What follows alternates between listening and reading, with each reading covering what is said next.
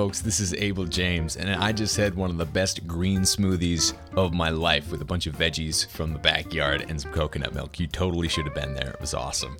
But anyway, thank you so much for listening to the Fat Burning Man Show. Of course, I'm Abel James, and today I'm here with Dr. Colin Champ, the caveman doctor. So get stoked for that. But firstly, I just want to thank you all sincerely for your support. After last week's show with Paul's Jaminet, the donations to keep this show commercial free have just been pouring in. So thank you so much. I hate commercials as much as everyone else. And in case you missed it, I've set up some donation buttons. You can donate as little as a buck. And if you do, I'll send you a bunch of free stuff. And every little bit helps. So thank you so much for your support.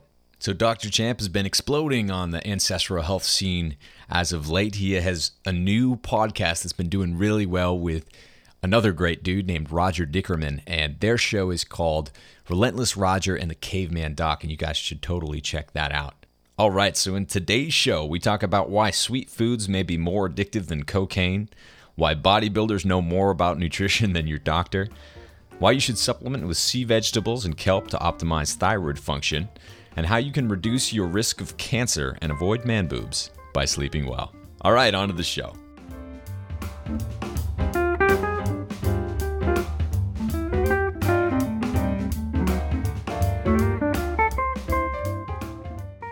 All right, today we're here with someone you might know as the Caveman Doc, but I'd say he's the man with one of the most epic real doctor names ever, Dr. Colin Champ. What's cooking, Colin? How's it going, Abel? Good to uh, good to be on here with you. Thanks for having me on. Yeah, you bet. So let's start with just how you got into this whole mess. Wow. So I guess initially how I got into this whole mess was probably similar to how you got into this whole mess. Really into working out, really into kind of diet, nutrition, uh, really into experimenting on myself. Mm-hmm. And this started back in college. And the nice thing about that point in my life is I had a lot of buddies that I was training, that I was writing diets for. So not only was I experimenting on myself, I was experimenting on, on them as well. Uh, and I just kind of found that certain foods, certain food types, when I manipulated them, I got much better results. And you know, I, I, know we all lift weights and exercise for the health benefits, et cetera, et cetera. But let's be honest, you know, a lot of it is the, the superficial uh, looks of it. And I was always trying to kind of build muscle and burn fat. And I just found the easiest way to do that was by keeping the carbohydrates limited and just mm-hmm. eating the whole foods, eating the uh, the foods that kept me full and uh, you know just since then my my interest in it has grown and grown and grown and there's more and more research out there supporting this kind of way of life and just next thing i knew i'm i'm in med school and then i'm in residency and i was not fulfilled i was not happy with the nutrition and dietary knowledge that uh that I was given in med school, mm-hmm. and uh, we could we could talk about this in a minute. But I think actually at the end of med school, my knowledge on diet nutrition was less so oh, at the end of college. but uh, yeah, so then I just kind of had to start griping about it and keep it going, and that's when I started CavemanDoctor.com. And I just initially I was a little frightened to do it under my name because mm-hmm. what I preach goes drastically against what my field recommends as a whole. Mm-hmm. Uh, but you know, there's there's great people like you out there that are pushing the same message. So once I started, I saw that there was a lot of support and a lot of backing uh, so then I figured, screw it, you know, and kind of now I go, I still do go by Caveman Doctor, but yeah, I've kind of pushed my my my regular old name yeah. well. which is awesome. How could you not take advice from someone named dr champ? Seriously. Thanks, awesome. thanks a lot. So uh, yeah that's that's interesting that that's how you got into it because i kind of have a similar path. I tried all sorts of different diets and vegetarian for a long time, and then uh, I really found that that low carb or at least um, controlled carb was the way to go. More from old bodybuilding textbooks than anything else, you know, because I figured if these guys can take pretty much anyone and get down to very low body fat, they must have a, a way of doing it that that at least works under certain circumstances. And then I found out that you know paleo was this whole big thing that was growing, and man, it just keeps getting bigger. So that's props to you for you know joining the the charge. uh, absolutely, and I've I've written. It's funny you mentioned that. I've written this on my website why does the bodybuilder at your local gym know more about diet and nutrition than your physician? I love that. and, and it, it's true. I mean, you go into a gym and, and ask a bodybuilder, how, how, do you cut up before a show? And they, and they know. Mm-hmm. And, and maybe it's not the healthiest thing to do all the time, but at least like like you said, it, it, points in the direction of of figuring out why this is happening, why we can manipulate the human body in this way, and, and the research the research is backing it. You know, they they knew from practice, but now we know from these studies that. Mm-hmm. They're doing the right things, as weird as it sounds. All right. So there are also right and wrong things, but what are some of the things that they got right? Uh, I mean, I think they they clearly knew that cutting carbs, even though it's drastic, uh, cutting carbs is a good way to just kind of shed the weight. Mm-hmm. And, and and a lot of this, I understand, and everyone always says I understand that a lot of it is water weight initially, and that's because as, as soon as you stop eating carbs, insulin stops beating on your kidneys, and, and you actually start peeing out a lot of salt. Mm-hmm. So it's kind of a, a, I guess for their point of view, it's it's a double, it's it's a double advantage there. You're getting you're cutting the weight, and you're also cutting water, which is what they want before a show. I don't think we necessarily want to do that in the grand scheme of things. Right. Uh, which is why I push. This is controversial, but I push a lot about salt replacement, um, especially if you're low carb. Uh, so I, I, think they got that right. Lifting wise, I, I don't know. I, I, think we probably see eye to eye. I mean, I'm I'm big in terms of lifting heavy weights and trying mm-hmm. to kind of increase muscle mass. Um, and any way to increase muscle mass and decrease fat mass, it, it's hard to say that that could be bad for you. But there's joint health and all all those issues and all the uh, the chronic cardio. You got to wonder if you're chronic heavy lifting, if it's going to just destroy your joints in the long term. Right, all those blown shoulders and blown knees. But there's also, you know, like you said, as long as you keep it away from being these drastic, massive changes. Um, there's yeah. a big difference between going at like you know eight out of 10 effort compared to like 11 effort, which is what exactly. it takes to get those like crazy, um, you know, personal bests. And that's when you blow your knee out and blow your shoulder out. So it's like, it's important to learn from that perspective, which is definitely like you can see that it's effective. And I'm glad that there's, you know, some, some research behind it as well. Um, yeah. But you can kind of be a little bit more moderate, say, than a bodybuilder when you incorporate Absolutely. it into your own lifestyle. So you did talk about the salt thing, and I know that it's controversial, um, but I think it's really interesting. So, can you just kind of talk a little bit about your perspective about salt and why it might not be quite as evil as most people seem to think it is? Sure. So, there's a couple issues here, and just primarily overall, not to get too uh, too deep into it, but you know, frankly, the issue with salt has been that it increases blood pressure, and this has been why physicians have recommended low salt diets, etc. And a couple issues here. The first one is that if you look at every trial where they tried salt restriction, it lowers blood pressure by about one mm-hmm. um, so one percent is pretty much nothing. Yeah. Um, but you know, when you have a million studies out there, some some of them did show this to be a significant amount that it lowered. The, the real question is that's great if it lowers blood pressure, but does it actually increase your survival? Does it decrease your risk of death, et cetera? Mm-hmm. And, and, the data actually shows that it not only does it not increase your um, risk of mortality, but lowering salt in several big trials actually showed it increases your risk of dying. Mm-hmm. Uh, and interestingly, I think there's a lot of reasons for this. And you know, first and foremost, I think you would agree with with this approach. Uh, salt, table salt, and real salt that we've been eating for you know millions of years, et cetera, two different beasts. Totally. Tables, yeah, table salt's processed and refined, and we know that anything processed and refined, like vegetable oils, et cetera, usually not a good thing. Uh, they add a bunch of chemicals to keep it from caking, and then they add iodine. So it's basically sodium and iodine. Now you get Himalayan sea salt, ocean salt, etc it's about 80% sodium, maybe a little bit less, and then the rest is all minerals. Right. And interestingly, they, have done trials with, with patients where they put them on a salt substitute that, in, that uh, has potassium and magnesium and other minerals in it as well, and their blood pressure actually lowered. Wow. Yeah. I, so I hadn't seen that. That's interesting. Yeah. So, first and foremost, the whole salt data is based on, you know, chemically altered table salt. like non salt. yeah yeah, so that's that's my first issue with it. I think if you're eating actually good mineralized salt, you're you're gonna do your body well. And you know the other issue is I, I always call salt the uh, collateral damage in the war against fat. Mm-hmm.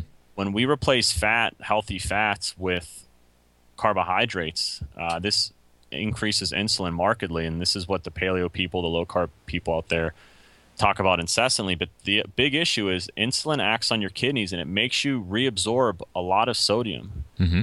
This is why uh, obese people, etc., get a lot of swelling in their extremities and whatnot. They're not peeing out the salt. Now, if you put someone on a low carb diet, that insulin drops nearly immediately. If you look at all the, the low carb diets, your insulin levels drop by about 55%. So you start peeing out the salt, and that's mm-hmm. why you initially pull fluid.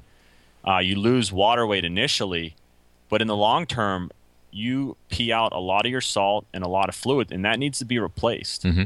And so, especially if someone's on a low carbohydrate diet or working out, um, one hour of an of an extreme workout where you're sweating, you can actually lose the entire amount that the uh, USDA tells you of sodium you should eat in a day, you can actually lose that in an hour. Wow. So people that are eating low carb and people that are working out, you actually need to be very liberal with your salt, especially if it's a good source of salt, like we said. Um, so I'm I'm very pro salt uh, substituting in, in in the diet, and I'm also uh, I also talk a lot on my website about the low carbohydrate trials where they actually give people broth two to three times a day, salty broth to drink mm-hmm. to replenish this salt. So I, I, don't see salt, especially mineral salt, as a the bad guy at all. And I think it, it's actually a, a good guy here in the in the game of health. And I think increasing salt intake may be a healthy step. That's awesome because I love salt. and I, I, do use it liberally. But if people are going to pick salt up, what's like a quick tip for picking up the right kind? quick tip: uh, I'm a big fan of the pink Himalayan crystal salt. Yeah. Um, it's at Whole Foods. It, it is not. It's not that expensive. It, it's going to be more than your Morton's uh, table salt. But the, you know, this stuff's been in these salt mines for. They always give you some crazy number, 250 million years. Yeah. Uh, however, however, you know, it has the goodness of the earth and all that business. Yeah. Uh, but you know, when it when it comes down to it, this salt has had minerals running through it. Same as sea salt. You know, you have these minerals running down mountainsides and dumping into the ocean. Mm-hmm. Uh, so I, am I'm, I'm just a big fan of the pink Himalayan salt, and it's uh, with these some of these stores, it's like eight to ten dollars a pound, so it's not that bad. Yeah, it's really not that bad. It's just the the issue that normal salt that we're used to is so cheap, but it's almost like a non-cost because I mean, how long does it take you to go through ten dollars worth of salt, Himalayan salt? I mean, it, it's it takes me a long time, and I put it all over everything. yeah, I'm with you. I mean, you, you, put it out over a year, maybe you're spending what fifty extra dollars, right? If if that. So now, what about the iodine issue? Because it's not obviously added to to old mineral salts. Yeah, so you know, there's there's other ways. This is such a such an argument between people. I get a lot of emails about this too. Mm-hmm. You know, mm-hmm. some people now saying all the iodine is causing hypothyroidism, some thyroid issues. Um, you know, it's still in these leafy green foods that we get, etc. There are some salt sources that have iodine in it as well. I'm I don't count on my salt for iodine. Mm-hmm. Um, and then there's you know the the sea vegetables, etc. Those kind of quote unquote thyroid boosters that you get as well. Right. So is that what um, you recommend that people kind of supplement with with sea vegetables and kelp and that sort of thing? I would because I think that's a, a good step in the right direction anyway. Mm-hmm. Um, but yeah, I think that's that's kind of a better way to do it. Yeah. That's what I do myself, and it's it seems to work really well. Thyroid issues run in my family, actually, uh, with the males and the females, so it's something I, definitely need to watch. But that works for me. Now, you talked about when uh, when you were in college and then you went to med school, and how that doesn't really line up with the nutrition knowledge that that you seem to understand now. So, what did you need to unlearn, and why do you think it's so out of whack? Well, college to like I said, very superficially uh, to, to, you know to lose weight, always increasing the fat. Mm-hmm. Uh, I definitely went through some periods. If spring break was coming up, you know, you're going to Mexico, et cetera, I'd go through weeks at a time, just extremely low carb. Uh, you know, and, and it worked. I, I got skinnier, and in the grand scheme of things, being obese is one of the worst things you can you can do to yourself. Yeah. Uh, so then I go to med school and we learn all these other issues on why being obese is bad, etc. But then I'm told the exact opposite of what I know to beat obesity, and that's that you should eat very low fat diets. Mm-hmm. Uh, and I, I, definitely did watch my diet go kind of back and forth. Like, you know, obviously the grains are pushed to an extreme oatmeal, um, I mean, oatmeal is the wonder drug. Uh, oatmeal solves everything, apparently. uh, but the more I added it to my diet, the more I was actually gaining weight. Yeah. Uh, I recently went back and looked through pictures of me throughout college, uh, then for a, a, year and when I worked in consulting and then med school, and I I, I look in much worse shape. So it's kind of mm-hmm. What is going on. Um, and, and really in med school too, this is no disrespect to med students out there because it is really like drinking from a fire hose. You're just overwhelmed and you, you can't question everything you're taught. There's just too much. Yeah. And so I, I just kind of agreed with it and, and took what they took it at face value. And then once you leave med school, you're in residency and people are still talking about it. Now I have a little more time. And so you, I start questioning everything again and it's just, it's wrong. And what I knew in college is absolutely right. And that's why I yeah. say when I, finished, I think I actually knew less because I, I, forgot a lot of stuff that I learned previously, or I just assumed it was wrong. and yeah, l- luckily there's guys out there doing these studies, and it's it's it's confirming it. Oh, so that's scary. It's scary and it's tough, and it's why uh, everyone out there understand when when you go to your physician and they're giving you these dietary recommendations. I mean, that's what they were taught in med school, and they can't, they don't have the time to question everything. It is, it's a flawed system. Yeah, yeah, I remember I had a uh, a really serious issue when I was struggling and uh, and starting to encounter some health problems. It was it was because I was following my doctor's advice at that time. You know, I had my blood pressure was going way up. Um, I started to gain weight, retaining lots of water, inflammation, and just feeling generally terrible. and yeah. their advice was to eat more whole grains, reduce my salt, and exercise more, even though I was jogging, you know, hours mostly uh, every day. Um, and so I kept doing that for a while, and it wasn't until I completely rejected that and did the opposite and started, you know, just shoving fat down my throat that I totally, you know, reinvented myself, and now I'm healthier than I've ever been. And the, the biomarkers of health also follow that trend, which is just amazing. So, what do you do if you go to your doctor and they're not on board with you know the ancestral health uh, knowledge and, and learnings? It's a tough question. I, I get that email a lot as well. So doctors love numbers. So what you just hit on when when the biomarkers improve, they, they start to kind of realize, oh, this is actually changing health for the for the better. Mm-hmm. I, I give a lot of presentations on this in my hospital and, and places around, and I initially at the beginning of this year, I really started to push my viewpoints on people in my department. A lot of people in my department are trying to lose weight, et cetera. I mean, I think it's good advice for anyone, whether they're a, a cancer patient or just the, the typical public. Uh, and I initially started pushing it, and a lot of people changed. A lot of people started eating how we're eating, mm-hmm. high fat, feeling great, but no one was listening because they said, "Oh, it's it's the Atkins diet. It's uh, this is a fad diet. It's it's not going to hold." Then I started collecting their numbers, and everyone's HDL is through the roof. Mm-hmm. Uh, most people's LDL drops as well. Some people their LDL goes up. LDL is the bad cholesterol. The good cholesterol, HDL, just uniformly skyrockets. And mm-hmm. HDL is really hard to increase via medicines. It's it's really hard, and so when I showed these lab values, and I show my own lab values in my presentations to everyone, heads started turning. And uh, one physician in my hospital who is uh, pescatarian, they, he eats uh, fish. Mm-hmm. He kind of kept kept me afterwards and was saying the same thing like wow you know I've, i thought i was doing the right thing for all these years and my lab numbers are nowhere near yours. Wow. And then you know he said what do you eat? What'd you eat for breakfast today? And i said five egg yolks. You know, he nearly flipped out. And so it That's feeling awesome. great yeah feeling great's one thing. Showing weight loss the, the other big thing physicians always say yeah you're losing weight but on the insides you're not healthy. Mm-hmm. So to kind of throw those numbers back at them, it's it's it's good reinforcement. Hopefully, it will catch on.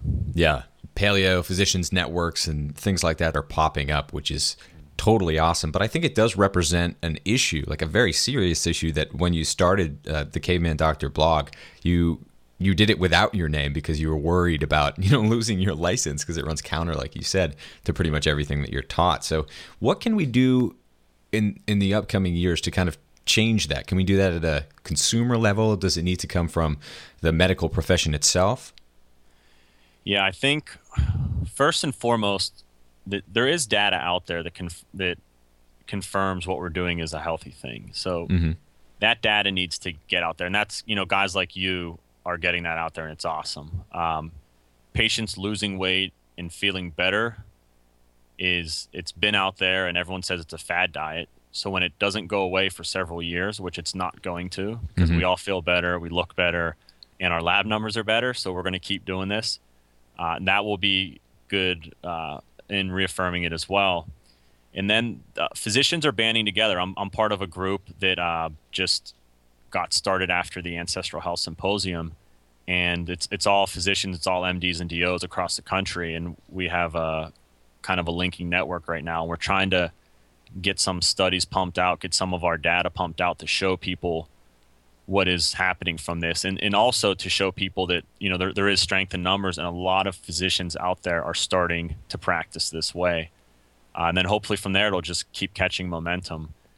Very But cool. def- yeah ban- banding together is a huge thing so then i don't have to do it under a, a pseudonym when it's you know well 100 other people are saying the same thing Yeah. so come after us all Yeah, exactly. And that, that makes it a lot more powerful. But it goes way beyond weight loss, too, right? And I know you focus a lot on cancer. So can you talk a little bit about that? How does nutrition relate to cancer? Because especially in your field, it's it's more likely to be medicated than prevented, it seems. absolutely there's there's not a lot of great prevention out there. Um, a lot of the epidemiologic studies that have told us red meat's bad for you fat's bad for you etc has carried over into the cancer world as well. So the Mhm. anti-fat message permeates throughout the cancer community uh, just like it does the uh, typical you know normal medical community as well. So th- those are the recommendations we're telling patients. Yet a lot of laboratory data is pouring in that cancer cells thrive off sugar, glucose, and the biggest thing right now, and while this is while we know it's responsible for obesity as well, is insulin. And insulin is just there's so much data coming out that insulin is fueling cancer.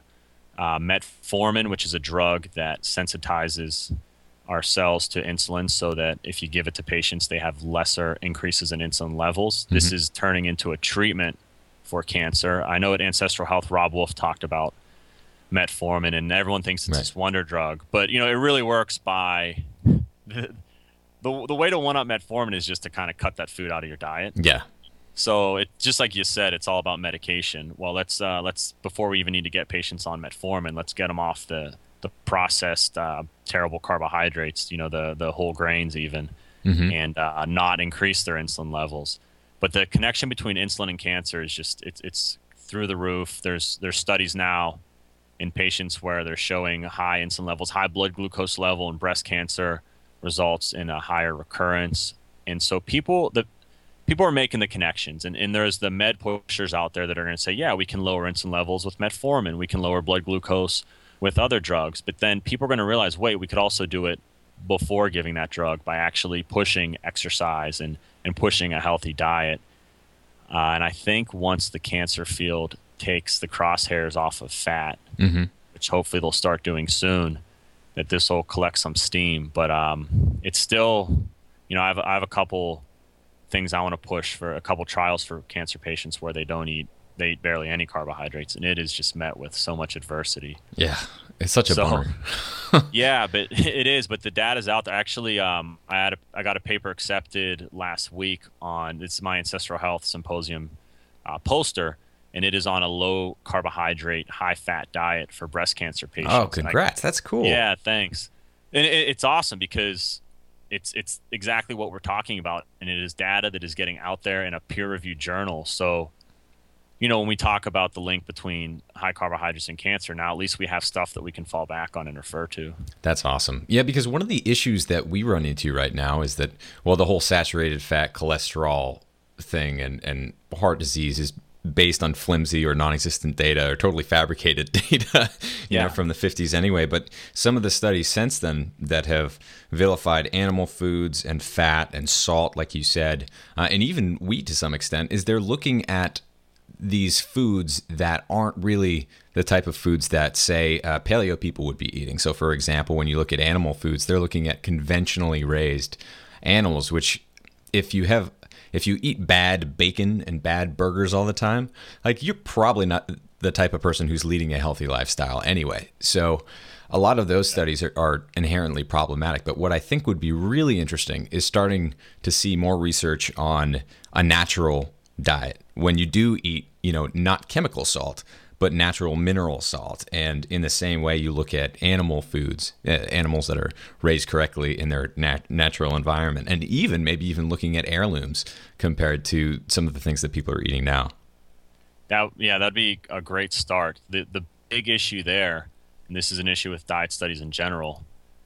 Somebody has to fund the study, right? Uh, you know, you have to, and it's it's understandable. You have to pay nutritionists to meet with the patients. You have to pay the staff, uh, etc. And that is a huge issue. It's a huge issue with with my study too. I have the study written. I'm trying to get funding. Mm-hmm. Uh, you know, if a drug company, if you're using their drug, they're going to fund it.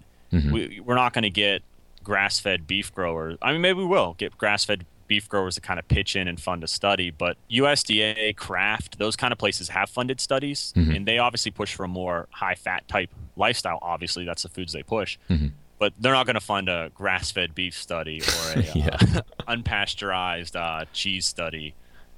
So it, you're, you're right on. It's I don't know. We need we need some really rich uh, people to turn to paleo and start donating their money. Yeah, and one of the issues too, and fasting is something that people are talking about a lot, and I incorporate it into my life. But it was reading, um, it was Brad Pilon's book. He brought up a great thing that just said, you know, if you could put the benefits of fasting in a pill, then some company would make bazillions Oh yeah. But since there's like no research out there, and the reason is because like no one makes money from people eating less or like not oh. eating, and so that represents a huge issue. Like who actually would uh, put the money toward pursuing these these studies that could benefit everyone, but you know, obviously, real food doesn't make as much money as fake food, unfortunately. Absolutely. Well, the one nice thing you mentioned fasting. We may have a little bit of an edge there because there are a bunch of studies showing all those pathways that the cellular pathways that I'm not going to get into because I'll bore all your listeners. all, all, those pathways that uh, they talk about that are upregulated. Robb Wolf talked a lot about this thing called AMP kinase, mm-hmm. which is upregulated by metformin. and It's also upregulated by contraction of your muscles, so lifting kind of heavy weights. Um, there's all these pathways that are upregulated or downregulated when you fast, and we know that these same pathways stop cancer growth, stop cancer progression, and make treatments of cancer work better, uh, including radiation. Mm-hmm. So that is one way where, in cancer patients at least, these fasting studies may take place. There's a couple articles published in the last year about cancer patients who fasted during chemotherapy for e- even several days. Uh, mm-hmm. Uh, these are long fasts, how all these benefits came about. So now all these drug companies, like you said, they're pushing for these wonder pills. Uh, but in doing so, they're, they're still promoting these fasting studies. So we yeah. may we're going to get some of our data out there about fasting, kind of the backdoor method. But uh, that that's a good point. That's uh, that stuff's coming out too, and we look into a lot of that where uh, where I work. Yeah, very cool. I, I, would love to see that, but it could be funny to see it, like you said, in the back door where all of these people are these drug companies are pushing their pill, and they're just like, "Look at how great it works if you fast." And then like yeah. another one says, "Look at how great our pill works when you fast." And then it's like, "Well, is it the pill or the fasting?" Yeah, Let's be exactly. honest, guys well, even some of those fasting papers, they uh, they go through it, and then the like last sentence is always, "So this is a perfect this is a perfect area for some kind of drug mm-hmm. to mimic this." Yeah. There's always that at the end, and then it gets published. so. so annoying. All right, yeah. so talking about you talked about obviously low carb and reducing insulin. Now, is that more an issue of keeping uh, carbs low over the long term, or is it more about reducing spikes in blood glucose and spikes in insulin, or is it both? I think it's both. Um, there's a, a, paper came out recently looking at patients with brain tumors, and they found that even a small, even a spike, uh, these patients get really high blood glucose, but even one spike over 180 blood sugar level, just one spike, they had a reduced survival of eight months.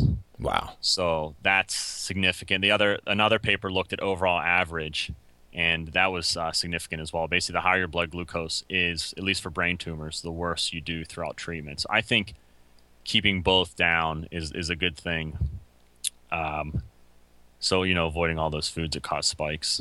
Mm-hmm. So now, what about things that are uh, actually Paul Jaminet, I just talked to him the other day, and one of the big things is safe starches. So, it, what's what's your take on that?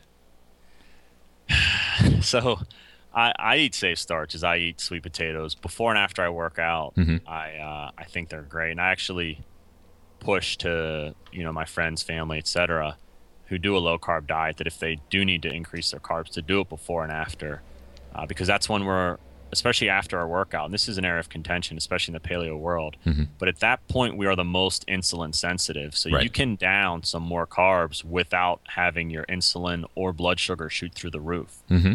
Uh, so I agree with Paul on his safe starches. The other issue is those those starches don't have as much of an effect on insulin. And uh, so even even rice and kind of Asian cultures, um, I think Sisson or someone talked about this, but it, it's kind of a, a net neutral type effect on your insulin. So right. there there's definitely this is back to the calories not a calorie. There are definitely different carbohydrate sources that have different results on your insulin. So I think people can do safe starches if they can do it in a controlled manner. And mm-hmm. even along those lines, I've noticed sweet potatoes are amazing. I throw butter on them and cinnamon, and they're great.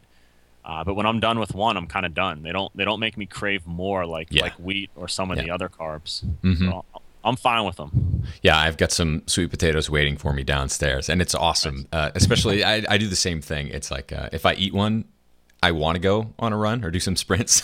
yeah, yeah, you know, yeah. and that's like a perfect way to um, to burn them off. But it's also a good way to incorporate some carbs into your lifestyle because I, I've found that if I go too low carb too long, I, I definitely encounter some issues. So sweet potatoes are good. Um, rice in moderation. What else?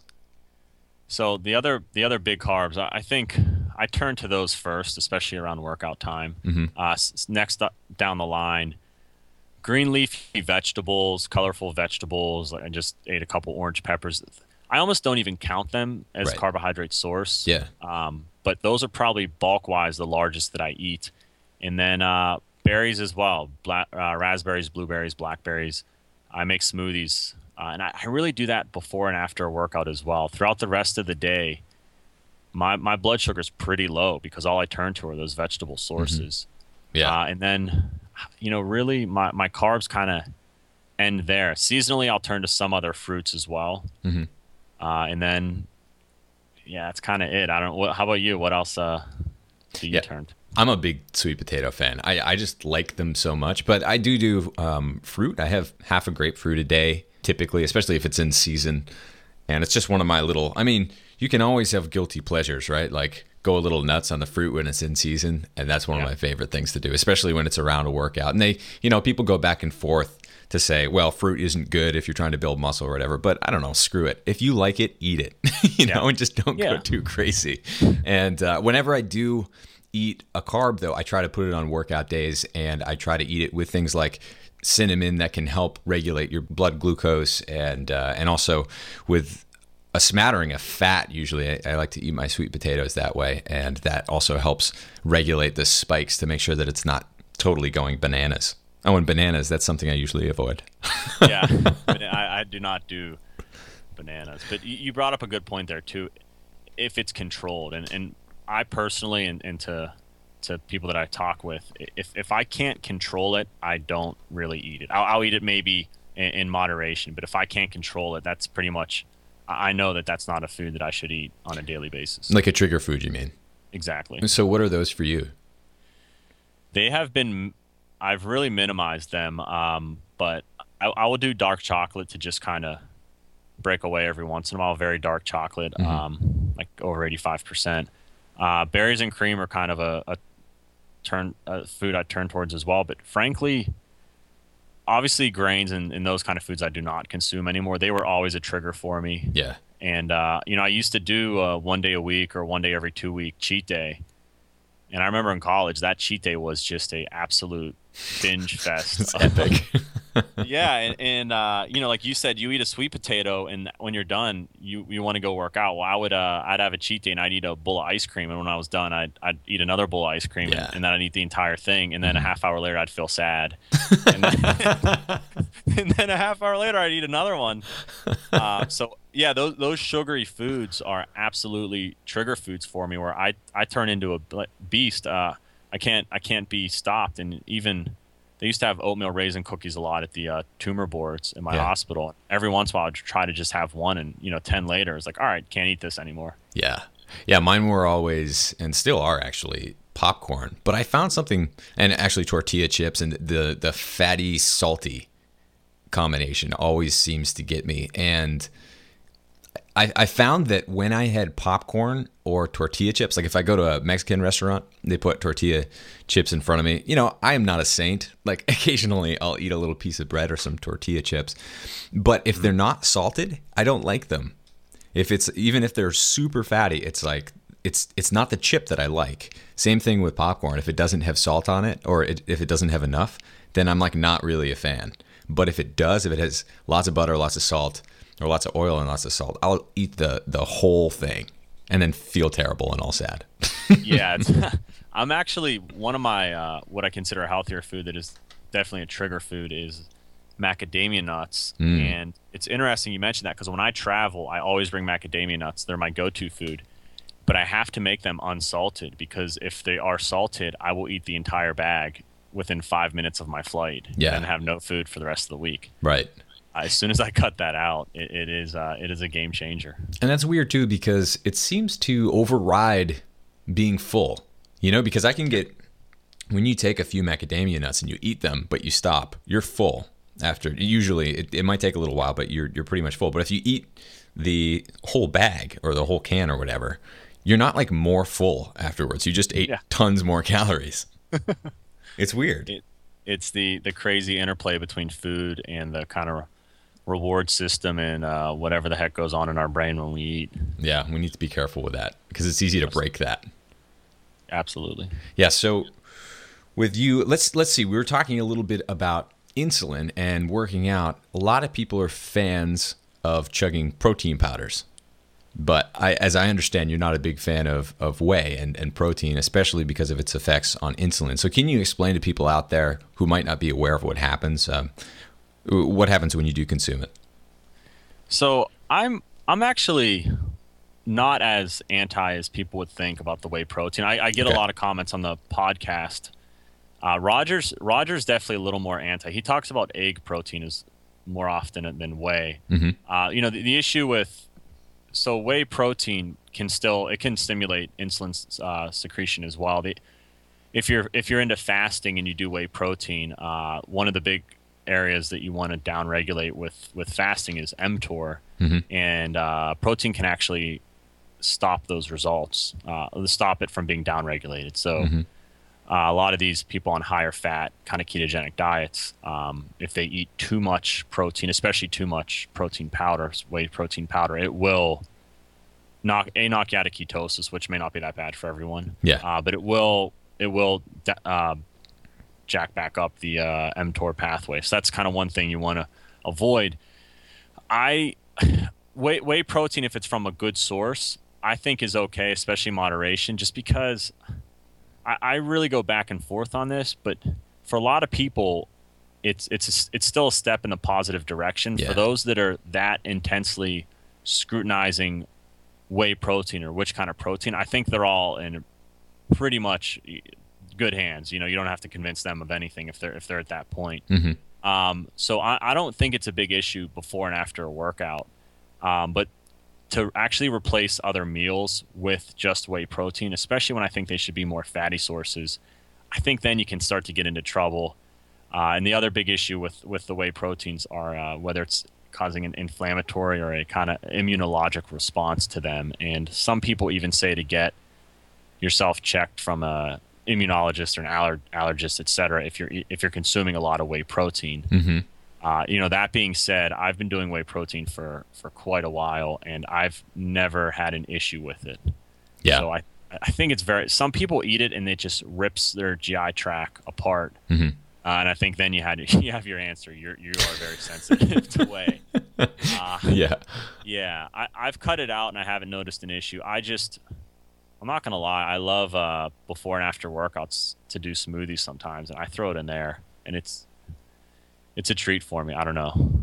Yeah, like a guilty pleasure kind of. But Yeah. but you also know that it's it's somewhat good for you, and it's kind of the cost benefit of you know that you need protein. It's going to satiate you, um, and you don't want to put a can of tuna in your smoothie.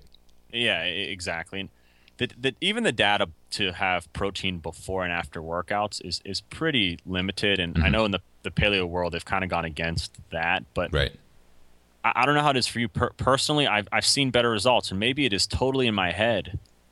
But I've seen better results. I feel better in the, the weight room. I, I, I work out better and I'm stronger. So I've I just keep doing it. Yeah, yeah. And as long as you're not you're not doing something that's not working and still doing it. You're doing something that's working and continuing continuing to do it.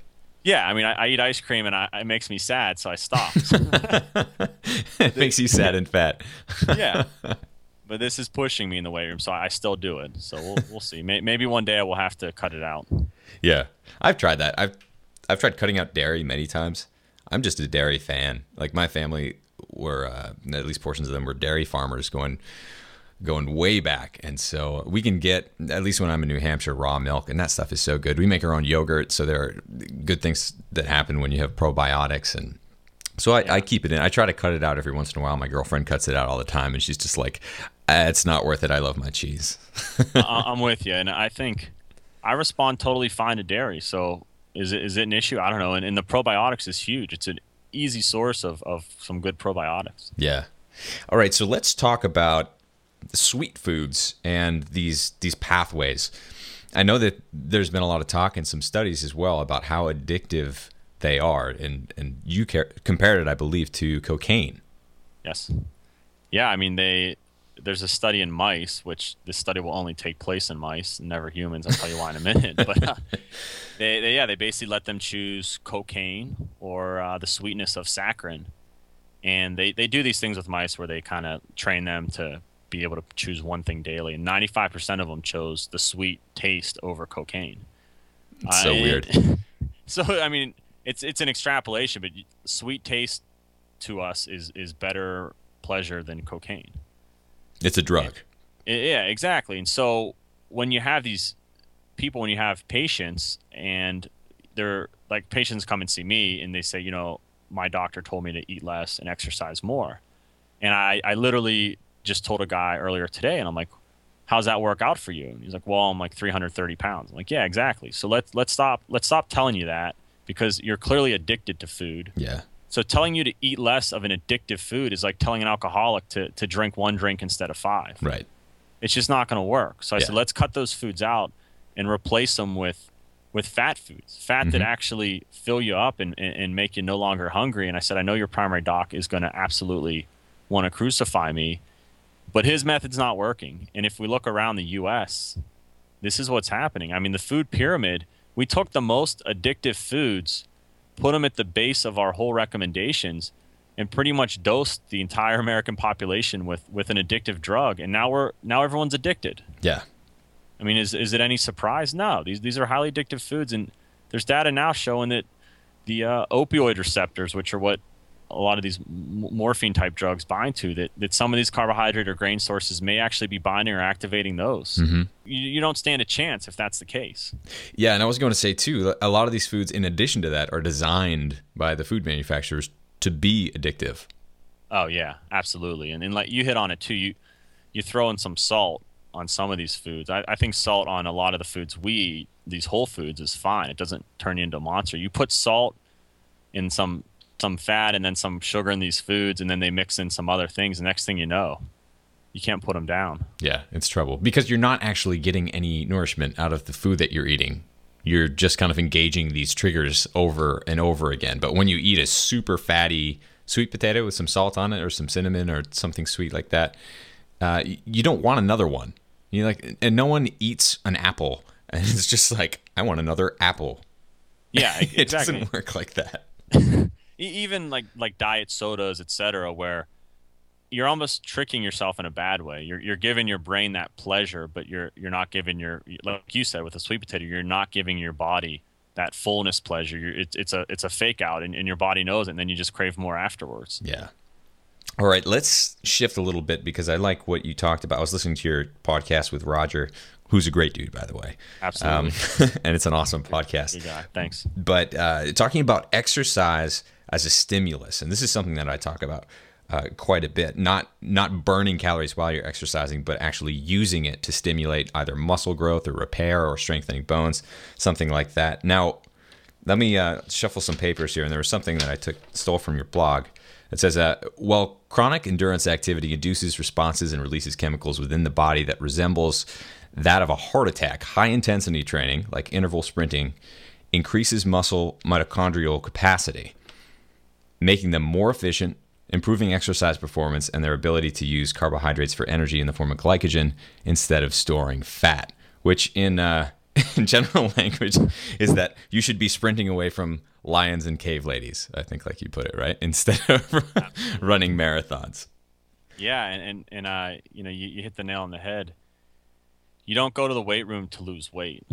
And this this sounds really bad, and I don't mean to be offensive, but uh, if you go to your gym, you know, walk by the, the treadmills and the ellipticals, and then walk back into the weight area, and, mm-hmm. and who who's generally in, in better shape? you know, it's the, the weightlifters have very little fat, and why why is that? Because exactly what you said, they're upregulating their mitochondria, they're getting more muscle, they're basically priming their bodies to burn fat. I mean, mm-hmm. if you have a lot of muscle on you, your body wants to fuel that muscle, so it is going to take the foods you eat and and just burn them so that it could lift heavy weights, so that it could do the things you want to do. Yeah. Uh, and conversely, looking at the people that are on the treadmill, those are the people that are doing it backwards. You know, they eat whatever and then they think they're going to go in there and burn it off. And to actually burn off the calories that you eat takes just an incredible amount of exercise, so much that you're going to be what you hit on tearing up your heart and mm-hmm. releasing all these chemicals that are actually resemble state of inflammation or heart attack versus that of running from a lion or tiger and upregulating your muscles and your mitochondria to burn fat. Yeah, and I you know, for anyone who's wondering out there and you haven't seen it yet, I did a video about this. I did a, a, case study on myself when I was running marathons compared to just doing sprints. And for me, I mean, you know, you caveman doc met me. I'm not like a large guy, but I'm not a small guy. I was down to 148 when I was running marathons. So it was chewing up all of my muscle. Now I'm like 168 with lower body fat. Um, and that's where my body wants to be. That's that's a more natural place to be for me, and I feel tons better. And I'm working out. It's it's literally you know when you look at the workout, it's minutes a week um, of of high intensity activity. And another thing that's funny when you when you go to the gym, which I tend to stay away from gyms because I like working out outside. But when ah. you know I'm jackling or whatever, you look at the people on the treadmill. I don't think I've ever seen a happy person on a treadmill. Oh yeah, they're they're being they're being tortured. I mean, you have like three people that are on their cell phone, uh, a couple people trying to read, and then the rest just yeah they look they look terrible, and it's they, they feel terrible. I, I feel uh, I don't want to sound jaded. I just I feel bad because it's they're clearly subscribing to this, you know, eat less, exercise more, you lose weight. Mm-hmm. It makes you feel terrible.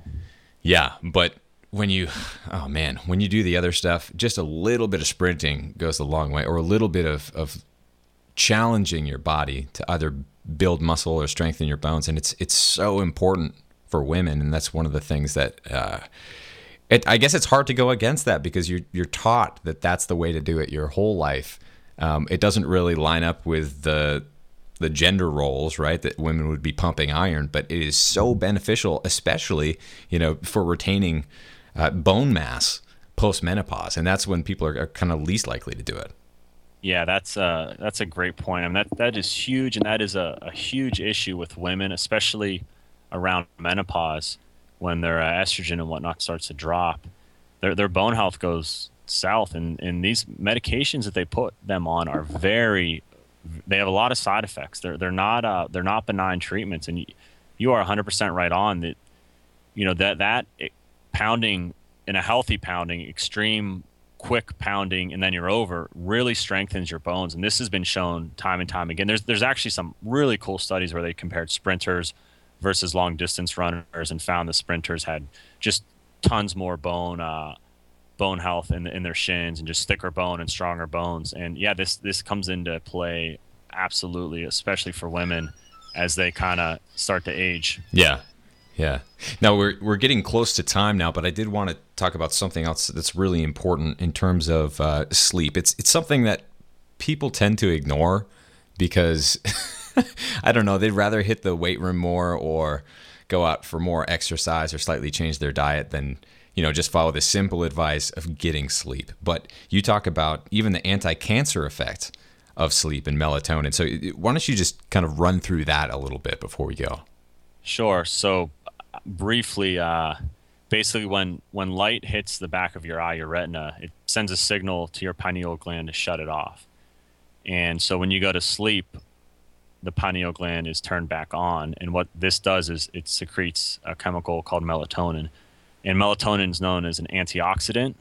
It's an anti-estrogen. So estrogen, which which I honestly believe is the bane of all evil mm-hmm. in the world, uh, it blocks estrogen, which is we know estrogens can upregulate breast and prostate cancer. Uh, and obviously, it's an antioxidant, so free radical damage, et cetera, it can help fix it. And there are significant amounts of studies showing that blind people, people that have no way for the light to get from their eye to the back of their brain, have 30% decreased risk of cancer. Uh, there's a lot of these studies that show this. And there's a very interesting thing. So you obviously want it to be dark where you're sleeping and especially blue light. Blue light can turn this off, so you don't want a blue light alarm clock. You want a red or an orange alarm clock, if if you even have an alarm clock, which is interesting because it's kind of like a flame or, or, a light or the kind of light that we've been accustomed to for you know however many uh, mm-hmm. millions of years. The other interesting thing is electrical signals and electrical impulses can also turn off the pineal gland. And this has been shown in workers that are in electric fields, women that uh, stay at home and have electric heating in their house as opposed to gas heating have an increased risk of cancer. There's all these. They're they're not a smoking gun because we don't know for a fact. We haven't had a randomized trial where mm-hmm. we've put patients in a room to sleep with an alarm clock or with a cell phone or without. But so not only is more sleep important, but quality sleep's important. So not, don't have electronic devices near your bed, near mm-hmm. your head. Turn your cell phone off or put it in the other room. And the studies are showing it, it could it could uh, significantly affect your risk of cancer. Yeah, it's amazing. And uh, people are always creeped out when they come to my house because I have, you know, totally blacked out blinds and like red lights everywhere. They think I'm a vampire probably, but it, it really does help. Uh, I've always been a light sleeper anyway, um, to make your room like a cave. Yeah, yeah. And then y- you kind of hit on this too. They'd rather stay at the gym or whatnot. In your waking hours, if you sleep in a cave like area and you, you get that sleep, you will be more productive in your waking hours. So just, it's hard to do it if you're type A, but just let it rip and get some more sleep. yeah, give it a shot. All right. Uh, we've got to go. But before we do, why don't you tell the folks out there a little bit about your blog and your podcast and anything else you're working on? Absolutely. So my uh, my podcast is uh, Relentless Roger with my buddy Roger Dickerman, who's uh, just an awesome guy. Uh, it's Relentless Roger and the Caveman Doctor and you can just kind of Google that. We're on iTunes as well. And my website is cavemandoctor.com. And what I do on there is write uh, things that we just talked about today. I write somewhat longer, extensive articles on these topics, and I cite everything I put on there with the URL so you can access the article via PubMed or whatnot. Yeah, it's awesome. Point, yeah, the point of this is if you don't agree with me or if you don't believe me, then that's fine. Go for it, check it out, see what you think. But the goal is to empower you to make your own health decisions. I love that. Love that. Well, Colin, thank you so much. This was awesome to have you on, and I'm sure you're not going to be uh, disappearing anytime soon. So I, I, would love to have you on again soon. Yeah, it sounds good. I, I would I would love that as well. I look forward to it. Thanks for uh, having me on. All right, thanks, Doc.